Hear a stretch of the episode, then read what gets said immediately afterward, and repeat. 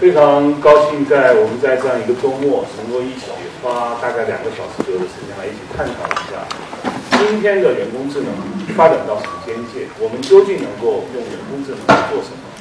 那么在我跟大家分享之前呢，我们可以先看一个小短片。Hi, I'm AI. 请后台帮我把声音调高一点。you don't know me, but I have been around you for 60 years. I was born in 1956. At that time, I could prove 38 theorems of the principles of mathematics. Two years later, I owned the neural network that you mankind called perceptron. I knew that sometimes I made you very excited, and that sometimes I made you very depressed. In 1982, I began to learn how to memorize things, but I didn't know what to memorize. In 1986, I evolved. For the first time, I had worked out a neural network with a single hidden layer by using the backpropagation algorithm. In 1997, I beat the international chess master. You must remember the year 1997, don't you? From the year then on, I began to learn how to forget things gradually. In 2006, I evolved again and became more and more powerful. I have been to many places around the world thanks to iFlyTech, I enjoy a better development in China. In 1998, I learned to speak Chinese. In 2003, I began to distinguish the quality of your pronunciation.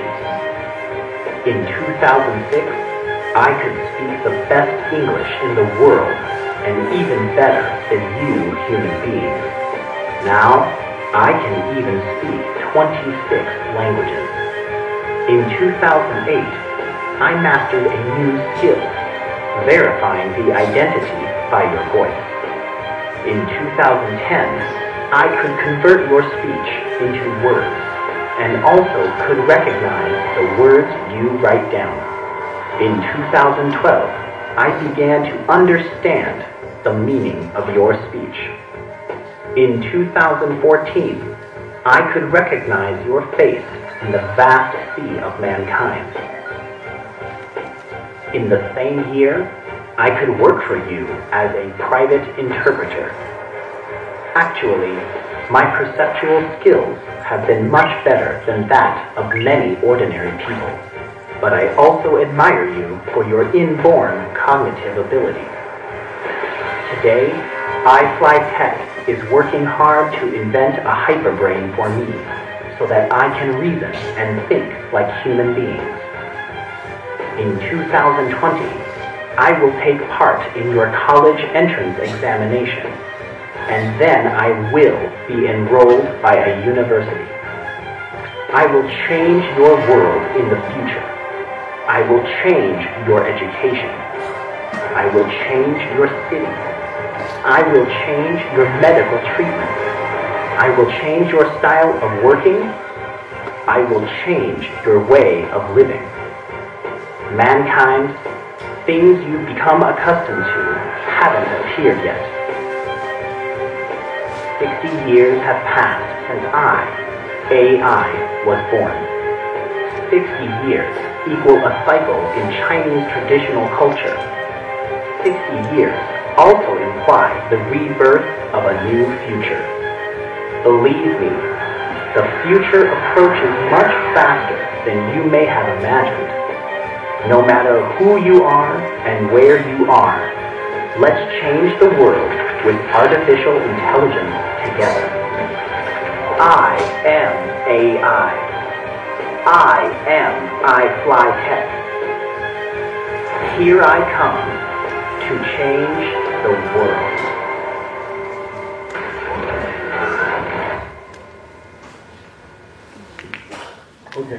那我们刚才的这样一个三分钟的短片呢，其实是想给大家介绍一下人工智能的这个前世今生，我们是怎么来的，我们接下来将往哪个地方去。但是在刚才的这条片子里面，其实有一个小的彩蛋，就是这个片子的配音已经是由机器人来配了，就是我们的人工语音、人工智能里面的一个叫语音合成的这样一个能力。不知道大家刚才有没有听出来这样一个机器的声音？所以在今天，在人工智能已经成为了国家级战略的这样一个时时候呢，其实现在在人工智能的这样一个。概念里面其实是有两种这样一个思路的。第一种思路认为人工智能是无所不能，然后恐慌，人工智能会不会对我们的未来带来冲击？会不会我们我们人类怎么办？第二种这个方向呢，就是人工智能就是泡沫，人工智能其实没有那么神奇。人工智能在过去的这个六十一年的这样一个发展过程中，已经经历了那么多次泡沫，现在还是泡沫。其实今天我就想用我们两个小时左右的时间，我给大家。做一个分享，也希望大家跟我做一个互动。那么，我们来共同探讨一下，今天人工智能究竟如何来为我们的这个世界赋能？呃，在最新的一期《纽约客》杂志上，不知道大家有没有看到过这个杂志？这个杂志是美国一个非常著名的杂志，很有意思。呃，它这个封面呢，就是在未来，人类在干嘛呢？人类变成了乞讨者，在街上大街小巷行走的，甚至连狗都是一个机器狗。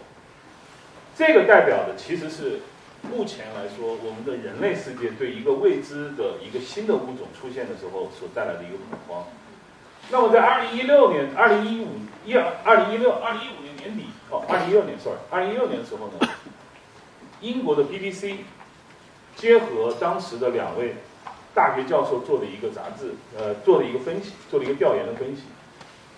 当时做了一个对当前典型行业的一个行业替代，就是当人工智能到来的时候，今天我们有哪些行业会被替代掉，或者说会被取代掉？后来我们发现，其实并不是所有的行业都会被替代，而是有一些部分的行业可能会被会受到影响。可以看一下，比如说电话推销员。这个的可替代率达到了百分之九十九。比如说打字员，这个的可替代率达到了百分之九十八点五。这个呢，这个我们可以肯定的是，它现在已经被这个事情已经出现了。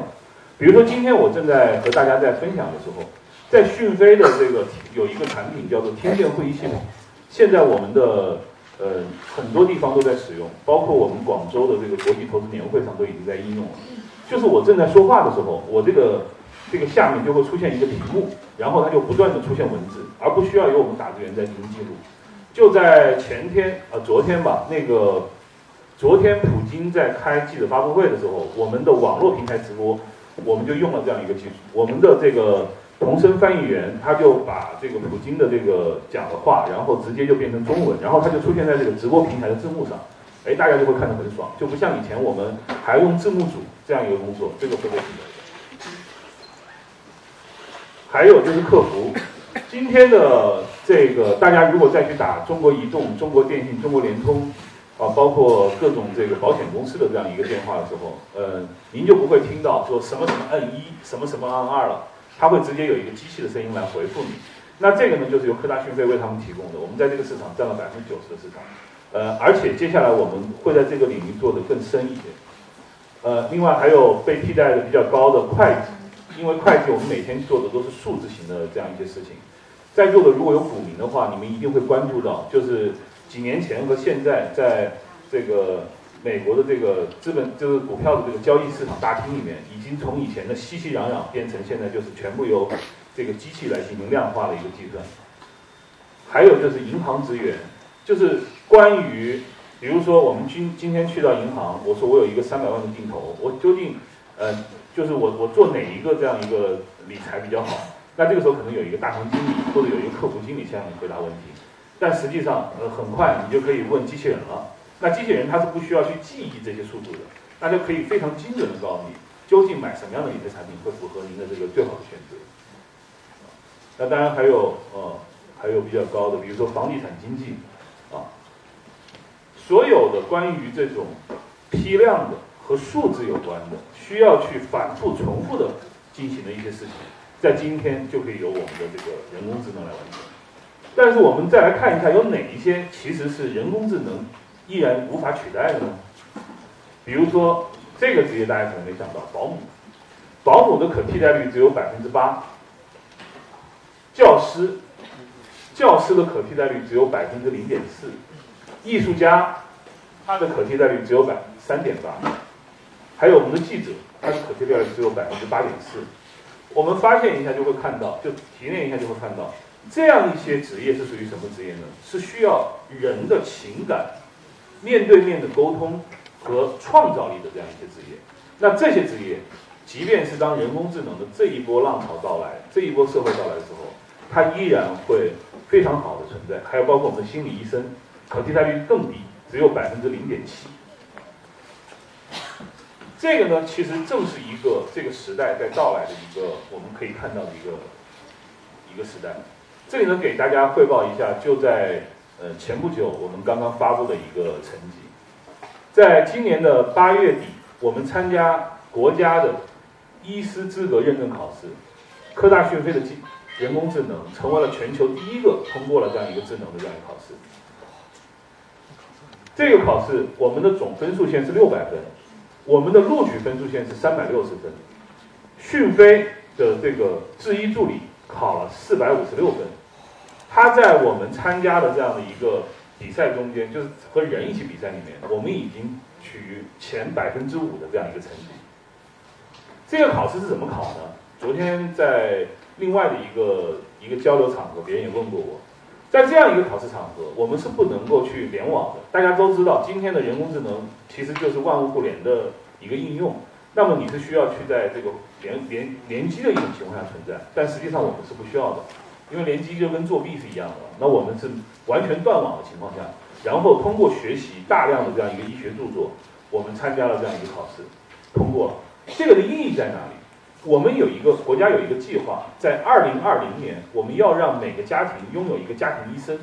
按照我们今天中国的这种培养人才的这样一个时间和效率来说的话，这是非常难的一件事情。大家都知道，一个是教育难，一个是医疗难。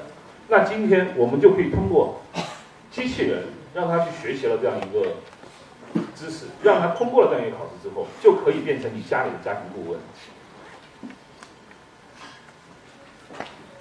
那我们的国家呢，也开始把人工智能太放到了一个非常重要的国家战略这样一个地位。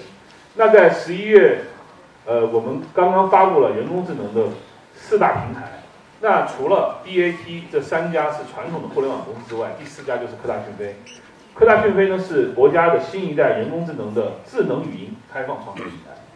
这些都表明什么？表明这个趋势的到来，表明国家正在集聚这个行业里面所有的领先的力量来去做这件事情。那么我们非常欣慰的是看到，就是以前我们中国在全球去进行比较的时候。都说 Made in China 是我们的创造力很，就是我们的制造产业很厉害。但是在今年六月份，麻省理工科技评论，这是一个非常权威的国际杂志，那他在评选全球五十大最具创造力的企业，我们叫最聪明的企业。那这个里面，我们中国的企业有九家公司上榜，其中七家是大陆的，两家是台湾的。那科大讯飞呢，名列中国第一，全球第六。我们就仅次于这个谷歌 Alphabet，这是谷歌的母公司，我们仅次于它。那我们看到像这个腾讯，还有像阿里巴巴、像百度都排在这里面。那呃，百度是第五十名啊。整个的这样一个过程说明什么？说明今天的中国，中国的企业已经可以通过自己的技术来在全球开始立足，来和全球其他的领先的技术企业进行呃一较高低。我们来看一下，就是今天的人工智能呢，其实比我们想象中来的更快。嗯，这里呢有几个数据，一个是这个麦肯锡，这是一个全球领先的一个咨询咨询机构，他认为很快百分之四十五的活动可以有当前的这样一个技术化的一个过程来替代，那有百分之 CEO 有百分之二十的工作可以由这个人工智能所替代。那非常领先、非常著名的 Science 杂志。在评价二，在预测二零四五年的时候，会把全球的就业率降低到百分之五十。那包括德勤，包括埃森哲，也有一些类似的这个预测啊。这个地方就不跟大家去赘述了。可以很肯定的说，全球所有的机构都会认为，研究机构也好，或者是咨询机构也好，也也会也好，都会认为这样一个时代已经到来。那么在呃 Gartner 在评价在公布二零一七年的这样一个十大科技发展预测里面，前三名都是和人工智能相关，机器学习、智能应用和智能物件。所以说这是一个人工智能以来的一个时代。那我们来看一下，就是这个时代是从什么样一个时间点来开始？其实今天我们的人类，大家能够坐在这里，我们能够在交流，我们人类可以用一本书，就是《人类简史》这本书上讲，叫从猴子到上帝的这样一个过程。我们其实经历了两百万年的演进，才到了今天。但是我们的人工智能呢，用了六十年。在一九五六年，美国的达特茅斯会议上，一群当时的科学先贤们汇聚在一起，在探讨一个。有没有一种程序或者系统能够像人一样进行感知、认知、决策、执行？那么后来我们就把这个系统叫做人工智能 （artificial intelligence）。那当时的这些参会者呢，有四名成为了图灵奖获得者，其中还有我不知道在座有没有学这个传播的，我们传播学的有一个大师叫香农，信息论的创始人，他也是这次会议的一个。呃，这个参与者，还有就是获得了诺贝尔学奖的一个经济学奖的一个得主，这样一些科学先贤们奠定了今天的人工智能发展的这样一个道路。事实上呢，人工智能的发展到今天是经历了三次的跌宕起伏。在达特茅斯会议之后，很快，我们的人工智能就可以把数学原理五十二个原理里面的三十八个通过计算的方式给奠定下来。但是由于这个算力的有限，所以当时这一个一九到了一九七零年的这样一次第一次高潮就进入了尾声。第二次高潮呢，就来自于这样一个算力的这样一个大型机的一个出现。一个大型机，今天一台当时的一台大型机，相当于我们一个篮球场那么大的一个机器。有了这样一个大型机，然后我们认为这样一个机会到来，但是又随着这样一个大大型机的这样一个衰落，所以我们的第二次的这样一个。黄金期跌入谷底，到了第三次，就是由二零零六年 Hinton，这是今天非常就是今天影响我们人工智能的这样一个算核心算法的一位大师，他发布了深度神经网络学习的这样一个算法的一个发发布，然后推动了我们今天的第三次浪潮的到来。通过这三次的这样一个浪潮的演进啊，我们其实可以提炼出来，就是人工智能的发展其实有三个非常重要的要素。第一个就是核心算法，其实第一批算法的出现是这个第二次浪潮时候就已经出现，就是神网神经网络。大家刚才在看那个我们的那个介绍片里面有个八六年第一批被《自然》杂志这个发布出来，那个其实就是我们的这个算法。但是，一直到了深度神经网络的算法出现，才有了我们真正的这一波人工智能的兴兴起。二零零六年，Hinton 发布了深度学习网络。到了二零一六年，我们才发现，阿尔法狗能够战胜围棋冠军，其实都是在这个深度神经网络的这样一个算法之上，然后叠加了 DNN、CNN、RNN 一系列这种算法，这是第一个核心要素，叫做算法。第二个是什么呢？就是计算能力。你看，我们以前在这个计算机单机的这样一个情况下，我们的这个能力是很弱的，一直到了云计算的出现，我们才有了人工智能。迭代的发展，所以云计算是一个非常重要的第二个要素。第三个要素是什么呢？就是大数据。只有万物互联、全球互联、移动互联网的出现，才把大数据像涌现一样涌现出来，才能够让机器去学习。所以我们今天讲人工智能是什么？人工智能其实是就是由各种各个行业的行业大数据去喂养出来的。就像刚才我们讲到的讯飞的这样一个呃。这个依考机器依考机器人，它为什么能够通过依考？它就是学习了很多行业大数据。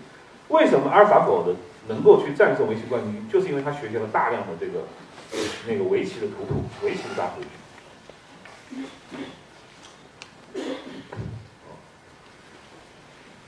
所以呢，今天的这样一个人工智能，其实已经到了一个从计算智能到感知智能到认知能一个突破。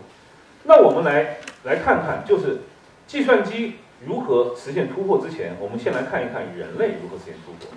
这里呢，给大家分享一本书，叫做《人类简史》，相信我们广州图书馆一定有啊，因为我最早就是在我们广州图书馆借阅了这本书，呃，我后来也自己买了好多本来送人。它其实在探讨一个什么问题？就是人类如何从两百万年以前的原始人，到了七万年前的智人，因为今天我们都是智人的后代。智人的后代，什么是智人？智人是指拥有语言的人。我们来看一下，最早的这个原始人，他们只有什么？他们没有这个呃语言和文字。当他们去进行，比如说河边发现了一个狮子的时候，他们做什么事情？他们只能用用吱吱呀呀这样的声音来提醒他的同伴。我们今天如果去长隆、去广州动物园，我们还能够去看看那些动物的话，我们也会发现。他们所有的这些信息处理都是非常简单的，所以他们只能去简单的去处理一些呃情况。那么慢慢的呢，就是智人的出现，就是出现了声音，呃，出现了这个语言。出现语言之后，我们遇到一只狮子，遇到一只老虎，我们能做什么呢？我们会会让你在前面跑，你做诱饵去吸引这只狮子；你在旁边站着，你拿块大石头去伏击这个狮子。那这个时候呢，我们就出现了用计划的方式。来去躲开狮子，去捕猎这些动物的这样一个能力。那慢慢的呢，有了语言之后，我们就出现了我们的社会化的这样一个组织。比如说，我有一个秘密要告诉你，我我有一个事情要跟你谈。我们我们是一伙的，他们是一伙的。这个时候呢，就可以进行更大的这样一个组织，部落的这样一个组织。然后最后呢，我们想一想，当语言产生之后，就就会出现虚拟，就会出现文化。我记得那个有一个。哲学家叫马克思韦伯吧，呃，他说过一句话，他说人类就是生活在自己编织的虚构意义之网上的动物。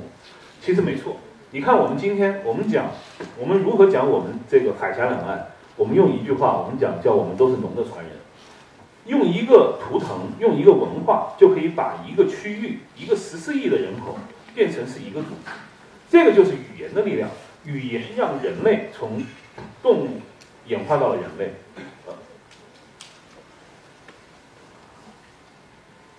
所所以呢，我们其实，在看待机器的发展的时候，我们也这么认为，就是语言会成为人机交互的一个主要入口。这一点，在这个哎那个 MIT 也是麻省理工杂志都在去做这样的一个预测，在二零一六年就预测语音接口会成为呃重大的突破。那这个讲的就是科大讯飞的这个技术。那在美国有一个叫做互联网女皇，叫玛丽米克尔。这个人虽然叫互联网女皇啊，但其实她的背后是有我们大量的领先的科研机构和基金组织在为她做这样一个研究。他就研究过这样，他在二零一六年就发布了这样一个报告，就是人机交互正在被语音输入所改变。今天我们在座的诸位，可能我们和机器交流是用的是键盘，用的是这个触屏，但实际上在未来百分之七十会有语音来构成。事实上，这样一个过程正在我们的生活中变成现实。接下来我会给大家去演示的就是这样一个现实。啊，那实际上我们的人机交互已经经历了六次的一个变革。最早的就是六十年代的大型机时代，后来到了小型机时代，到了个人电脑时代，到了我们的这个搜索时代。那实际上这样一个以语音为主、键盘为辅、键盘和触屏为辅的这样一个时代已经到来。那今天我们讲到人工智能的时候呢，其实做研究是做两大路径的研究。一大路径呢，就是我们我们刚才介绍到的 DNN 为代表的这样一个算法的深度神经网络的这样一个算法的进步。那这里呢，我们有一个语音和语言国家工程实验室。第二个呢，就是当我们的人类的电脑已经进行联网的时候，在这里我我我也想问一下大家，不知道大家有没有看过凯文凯利有本书叫《必然》啊？专门讲到了这样一个事情，就是当全球的网络已经达到七十亿台，它们可以进行连接的时候，我们可以去研究像人脑那样去触发机制来做。那这里呢，我们有一个内脑智能和应用的国家工程实验室，这两个工程实验室都是放在科大讯飞，这也是我们去研究人类眼镜的两大路径的一个非常重要的一个研究。那我们讲到人工智能的时候呢，就是今天我们再去听人工智能，比如说在座呃我们的呃伙伴们，或者说我们再去听别人在讲人工智能的时候，其实我们可以用这样的一个非常简单的概念来去来去描述它。人工智能呢，其实可以分为三个板块。第一个板块就是计算智能，就是我们让机器像人一样能存会算。第二个板块呢，就是感知智能，我们让机器像人一样叫能听会说，能看会认。第三个板块呢，叫认知智能，就是我们能够让机器像人一样叫能理解、会思考。下面我们来看一下这个这三个板块的一个发展的一个那个程度。首先，在计算智能这一块，人工智能已经超过了人类。这里呢，不管是在九七年时候，那个我们的 IBM 的深蓝电脑战胜了国际象棋冠军卡斯帕罗夫，还是在二零一六年开始，我们的阿尔法狗横扫围棋界，从李世石到柯洁，还有在二零一七年还干了一个事情，那个时候当时战胜了这个，呃，这个。呃，我们的围棋冠军时候，当时大家都在网上就调侃说，其实你们人工智能也没什么了不起，你遇到像我们的中国麻将或者像德州扑克这种多人博弈的时候，你们就不行了。结果呢，二零一七年就有另外一家人工智能就把这个德州扑克给干掉了。其实，其实它的这个算法呀，其实是取决于它的这样一个能量。比如说，呃，在阿尔法狗战胜这样一个李世石的时候，其实是消耗了大量的这个电能。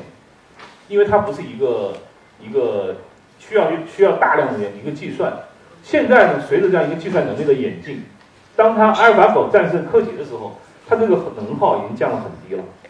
所以在在计算智能这件事情上，人工智能已经完完胜人类，我们没有办法，就是我们没有没没有必要去跟它 PK 了。我们是其实我们要用的是利用它，比如说以后我们再去下这个围棋的时候。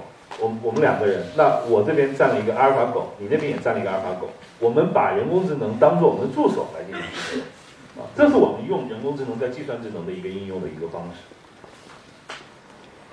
那第二个呢，就是感知智能。感知智能其实就是我们让机器，就是五官一样，就是叫能听会说，能看会认。我们先看一下，就是今天我们讲的无人驾驶，其实就是感知智能应用的一部分。呃，我不知道大家对无人驾驶了解多少？它这里面其实有一个最核心的东西，就是要我的机器在路上行驶的时候，我能够对周边的路况进行采采样、识别、判断。所以，为什么我们说无人驾驶在今天这样一个时代呢，还有一点点距离？就是因为你必须所有的车都变成无人驾驶的车的时候，它才能够去非常好的运转。比如说，我们的无人驾驶车在什么样的情况下？就会跑得非常好呢，在高速公路的情况下，在高速公路的情况下，现在的无人驾驶车已经可以跑了。为什么？因为高速公路它是对这个车速有标定的，比如说一百二十公里、八十公里、六十公里，你只要在这个可判断、可限定、可计算的这个范围内，你就是安全的，你就是可以继续去使用的。但是如果一辆无人驾驶车开在我们的广州大道上，你让它试试，分分钟出车祸。为什么呢？你周边的车都是人驾驶的车，起步停一停，起步停一停，它的运算能力如果跟不上的话，它马上就会崩溃的。所以，所以我们去看无人驾驶这件事情，我们可以理性，但是毫无疑问的说，无人驾驶车一定会到来。不知道大家有没有看过最近的一一部那个金刚狼的电影？那个里面，呃，他把金刚狼讲了，金刚狼已经老了。那个是大家看的一个故事主轴啊，因为我们是做人工智能的，我会看到一个另外有意思的一个事情。就在那个时候，在路边行驶的那个货车是没有车头的，就是一辆货箱在来回行驶。如果你们今天听我讲完回去，可以再翻一翻这部电影，那个其实就是无人车，而且这个无人车我们可以相信，在很快就会出现，在货运这个汽车的这样一个领域会出现。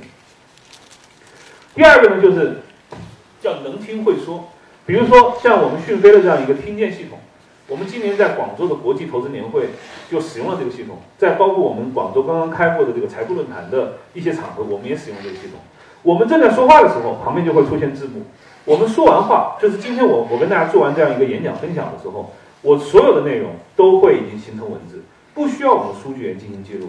这个事情我们在二零一五年就已经做，呃，就已经就已经实现了。我们在二零一五年我们的年底发布会的时候，我们当时邀请了北京最好的五家这个数据公司。然后和我们的这个机器进行 PK，我们的主持人因为他是呃就是普通话非常标准，他的这个准转写的准确识别率达到了百分之九十九点一二，九十九点一二。而当时我们五家北京最好的这个数据员，在台下 PK，我们当时你你们如果战战胜了人类，我们奖你十十万块钱。他们没有拿走这这笔奖金，他们最好的这个数据源是百分之八十八的准确率。也就是说，在这个领域，在能听会说的这个领域，我们的机器人已经完胜人类。啊，当然，并不是所有的领域都是，所以说我们是在部分领域超过人类。另外呢，再比如说像我们的机器翻译。不知道大家呃有没有了解过，今年讯飞有一个网红产品叫讯飞翻译机，它是一个一个像我们以前的 PSP 那个小小游戏机一样这么大的一个尺寸。